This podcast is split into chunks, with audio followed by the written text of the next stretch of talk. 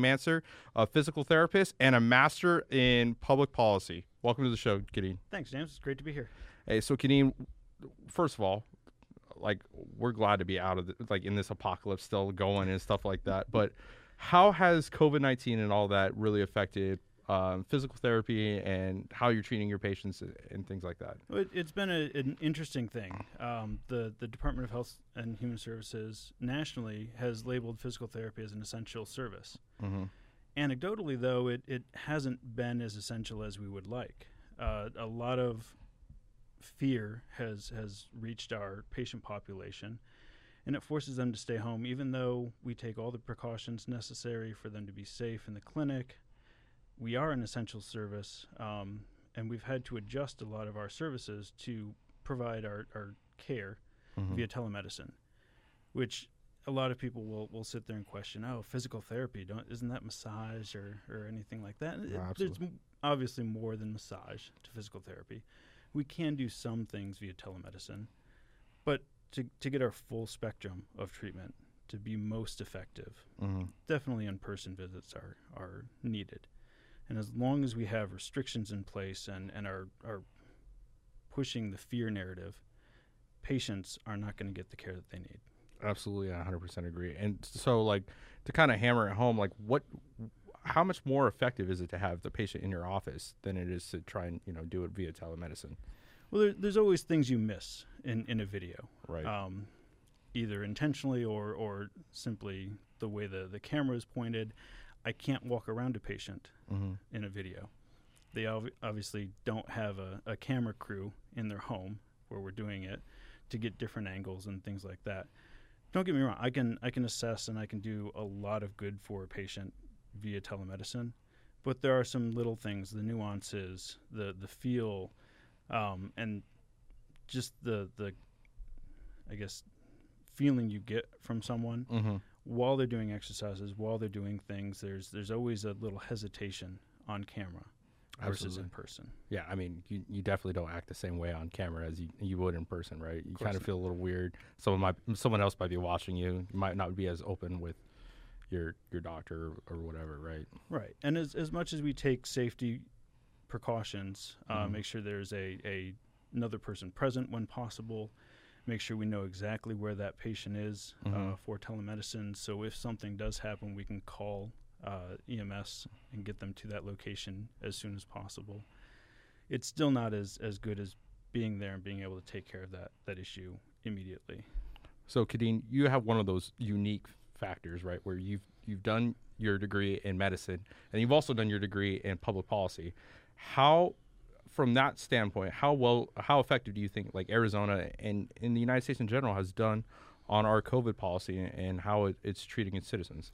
Well, it's said, and grant I'm not an epidemiologist, Absolutely. um, but we do study microbiology along the course of, Mm. of training, and it, it's always been a, a bit of a question in my mind why we, in the beginning of this this outbreak, looked at straight numbers mm-hmm. and not prevalence rates. The the cases per you know group per 100,000 is is a standard that we Mhm. use, and everyone, uh, at least in the the mass media, was simply looking at straight numbers, Mm-hmm. just prevalence. Like what's two people here versus five people there. Mm-hmm. That that's not useful information, unless you're trying to stir up fear Mm-hmm. when when we start looking at the numbers now, we're still not looking at prevalence. We're Mhm. looking at positivity rates. So many of, of Governor Ducey's policies going forward to open up are based on these positivity rates. Mm-hmm. Unless we start doing testing on asymptomatic people, Mm-hmm. our positivity rates are always going to be higher. Mm-hmm. When all you do is look at positive symptomatic people and test those people alone, obviously you're going to have really high numbers. Absolutely. The serology tests that, that the CDC has started doing look at antibody pres- presence Mhm. in asymptomatic people to see how many people have had COVID, Mm-hmm. didn't seek medical treatment, weren't a positive case. Mhm. Shows that, uh, on average, 10% more Mm-hmm. people have had COVID that haven't been tested, haven't been a positive, which, if, if you understand those numbers, means that the mortality rate of COVID is about 10 times lower than they're reporting now. Yes. And so one of the biggest things is uh, kind of summing it up a little bit lo- logically it doesn't make sense, right? Like you don't go to get a COVID test if you're feeling 100% perfect, right? Like I mean, I don't know anybody who's like, "Oh, I'm feeling great today. I want to spend my Saturday going to get down to a s- empty school lot and get a COVID test." No, and, and actually, there are a lot of reports of testing centers turning asymptomatic people away. Mm-hmm. They they want to save the you know limited number of tests for those who are actually symptomatic, to make sure that those who are positive get the treatment they need. I understand why, but you can't use those numbers to dictate your policy because they're skewed. And so when you're looking at just straight numbers like that, right, and and not looking at you know infection rates or uh, or you know the serology tests and, and things like that, you're always going to have that kind of you know fear in your population that like, hey, we're never going to get out of this, and like this flattening of the curve, 15 days of flattening the curve, has really turned into tyranny like real freaking quick, hasn't it? Yeah, you give someone an inch, right? Absolutely. And so like based off of, you know, some of the research that, you know, and, and some of the mandates that you've done, like is the policy just we're not opening back up until there's zero COVID patients? Like this is going to be part of our, our, our daily life for a while now until we see a, a vaccine, right? Well, they they luckily they haven't set the threshold at zero. Mm-hmm. I, I believe one of the thresholds is at five percent, and that's to, to get to that minimal restriction level, where businesses can open to fifty percent of capacity. Mm-hmm. That's that's still pretty steep restrictions um, for any business to operate on fifty percent of capacity. And then they went so far as to say bars it needs to be less than three percent positivity rate Mm-hmm. and without doing the math in my head, uh, that might be an impossibility to reach. The worst part is, is they have different stages Mm-hmm. for opening, and these stages they built in a 12 day delay for reporting, and then you have to be at that stage for 14 days Mm-hmm. before you can move on. So we're we're looking at best case scenario, at least another month of restrictions.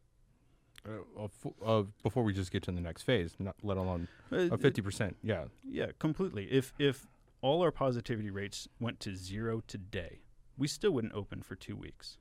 That is the current policy. That's nuts. And what's what's crazy is a lot of these medical professionals that are, you know, giving like the Dr. Fauci and and, and Dr. Birx don't look at the the this very very very small like uh you know money that you know each each place makes off of individual customers and it takes a lot of customers to make money keep the bills open or you know like pay the bills and stuff like especially at a bar right i mean if you buy a, a beer for three bucks and you know you're buying it at a dollar like you're gonna need a couple people to pay the rent pay the staff pay all the and then on top of that like when you're lowering the number of people like you're never gonna you're never gonna hit those numbers Right. And it's it's understandable that a, a public health specialist doesn't care about economics. It, Mhm. It's slightly ignorant, but they have their job to do. Mhm. They are supposed to provide the numbers to make informed decisions. It's the people who take those numbers, don't know what to do with them, and make poor decisions on policy because, well, everyone says it's really bad. Everyone, you know, is afraid Mhm. of what this could do that they're not paying attention to what it actually does. The actual numbers for mortality. I, I believe the numbers that uh, a friend of mine who did some work for the government did came out to a 0.017% mortality rate for COVID, Mhm. which is, I, I'm not comparing COVID to flu, but the mortality rate for the flu is, is about that 0.016 to 0.022, depending on the year. especially when you look at this year and the flu death rate just decimated and Well, of course, there, there's always going to be concern about misdiagnosing, mislabeling. Mhm. There's a number of stories that came out of, of just errors in reporting. Mhm. It, it happens. Um, and I, I'd like to think that those errors are minuscule and are a very small part of the numbers that we're making our decision on, but it doesn't help. Absolutely. So, uh, in general, do you think it's it's more beneficial for us to open up and just and let this thing run its course or you know like the longer that we we drag obviously the longer that we drag this out under shutdown the longer it's going to drag out right well of course Th- there's there's going to be a point in the future where this pandemic is Mhm. still ongoing but we change our focus and our mindset to lift the restrictions mm-hmm. people cannot live this way indefinitely mm-hmm. E- eventually the people will either all die of other problems or revolt Mm-hmm. neither one of those is a good solution. So the question becomes at what point do we move past this? Pandemics, uh, apart from smallpox, they don't end. We're, we're Mhm. not going to eradicate COVID 19, not with any vaccines that we come out with, especially when we're rushing the, the process for those vaccines, and Mhm. especially not when we have a healthy population of anti vaxxers mm-hmm. who will refuse to take them even if they're forced to. Um, so at, at some point in the future, we have to decide are we going to move forward Mm-hmm. and just accept that this pandemic exists? And the individuals who need to take extra precautions take the extra precautions that they would anyway Mm-hmm. and let the rest of us move on with our lives. So, in your opinion, is there any difference between going to the gym and going to Walmart at this point, or is it just? I mean, is it just kind of more political, where like, hey, you know, Walmart might be padding some pockets of some politicians, and uh, because I mean, logically, uh, as a, a normal human being, as a, a former EMT, I would go. Uh, you probably want to go to your local grocery store. It's probably less packed than Walmart, or and it's probably safer to go to your local gym that has like eight people in it, maybe, than it is to go to, to Costco. Right. It the the building doesn't matter. The business doesn't matter. The the, the population density that you insert yourself into is the, the biggest factor that Mm-hmm. is going to determine your risk. If you're around 10 people, you have a 1 in 10 chance of someone having it, right? If Mhm. you're around 100 people, there's 10 people that have it. Mm-hmm. Obviously, the, the odds are the same, Mm-hmm. but just sheer numbers increase the, the chance of you running into them. Um, so the gym versus a grocery store, mm-hmm. there, there's really no difference if you take the same precautions you would in both places. The argument that they made in the beginning when they forced everyone to wear masks is, oh, don't worry, you can work out with a mask on. Yeah. And then they realize that, oh, working out with a mask on is a terrible idea. mm-hmm. You can't do it very well, so we're just going to close gyms Mm-hmm. instead of institute the same things that we've done in other places. And the other thing is, is like we really haven't seen the public policy information come out about masks and like their effectiveness, right? Like it, it seems less um, about public safety as it is like a veil or like a, an image of public safety, right? Because like how many people are walking around with the same surgical mask that they've been from three months ago, hanging from their car door, or you know, uh, not cleaning their mask, not changing out their mask. They have the homemade cloth mask and they're not washing them. Like at that point, it's like, what are these masks even really doing? Right. We we claim that the whole mask thing is is about science and and good, uh, essentially disease control, but it comes down to logistics and supply, Mm-hmm. And really just how do you enforce? Mm-hmm. How do you inform the public that that you know little piece of cloth that you've been wearing around your neck for the last six months isn't doing a whole lot to stop COVID, Mm-hmm. but it suffices the policy. Mm-hmm. um, and and when you start looking at inept policies that are that are poorly enforced and have no basis in reasoning, Mm-hmm. why does that policy exist? A hundred, yeah, a hundred percent agree. Because it's just one of those things where it's like, okay, why are you guys being data science deniers, right? And then you look at the data and you're like, well, this doesn't really make sense why we're doing it that way. And they're like, well, safety, the mask. Are you selfish? Are you racist? Do you not want to do this? Like, it makes absolutely no sense. Right, and that's the other terrible thing that that we're seeing now is a lot of people are are hating and shaming the people who don't want to wear a mask. Mm-hmm. I, I mean, the whole idea of a mask is if you have the disease, it'll limit the spread Mhm. from you by putting a mask in front of your face. If everyone's wearing a mask, we're assuming that everyone is infectious, Mm-hmm. which we know isn't even close to being true. There's there's at most a 10% uh, infection rate, and we still don't have good data to Mhm. show that asymptomatic people are infectious. It's a possibility, Yes. But we haven't done good scientific studies to prove that. 100%. But that's what we're basing our, our policy on. It's that I don't know, so we're going to default to the most stringent thing that we can do, but we're not going to give you really good information about it because, well, we know you can't follow that. We know not everyone can wear a surgical mask. mm-hmm. N95s that allow people to expel air but limit the air coming in don't work for COVID. Mm-hmm. But people still love the N95 masks because they're more expensive, so they must be better. Right. yeah, it's like when you get those Beats headphones and you're like, and then they break the next week. You're like, whoa, it was more Right. expensive. It has to be better. Just because you spend more doesn't mean you're getting a better product. So, I mean, kind of in closing, like, so what is the biggest, you know, recommendation I you think like, or what do you, where would you like to see this going forward? Like, uh, you know, in the next couple months, like, should schools open? Should, um, you know, like, public gatherings and stuff like that? Is this going to be the new normal for years to come, or is this just something kind of political that you know, November third? All of a sudden, COVID's not a thing no more. Well, it, we, we've seen it um, time and time again. A- Mhm. As, soon as the next big thing comes along, we forget about the current issue. Mm-hmm. Uh, for Americans that normally have a 30 second attention span, this has gone on way longer than I expected. Mm-hmm. at, at some point in the near future, I believe that we're going to start seeing better information come out, better science that shows that it's not as, as scary as we thought. Mm-hmm. And I think that's going to start triggering people to start demanding easing of restrictions. Mm-hmm. What it's going to take is one state, one governor, to actually have the fortitude to look at the true numbers Mm-hmm. and to say, let's try it. Mm-hmm. let's try to get past this. Let's open up fully. Let's give a, a two week, regardless of the numbers, try at opening up and see what happens. Mm-hmm. And if it's not catastrophic, we're all good. If it is catastrophic, don't go back to the draconian restrictions.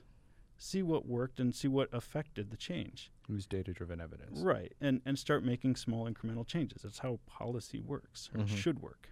Um, going forward, and, and I, I mentioned this before, I am all for a communicable disease awareness day.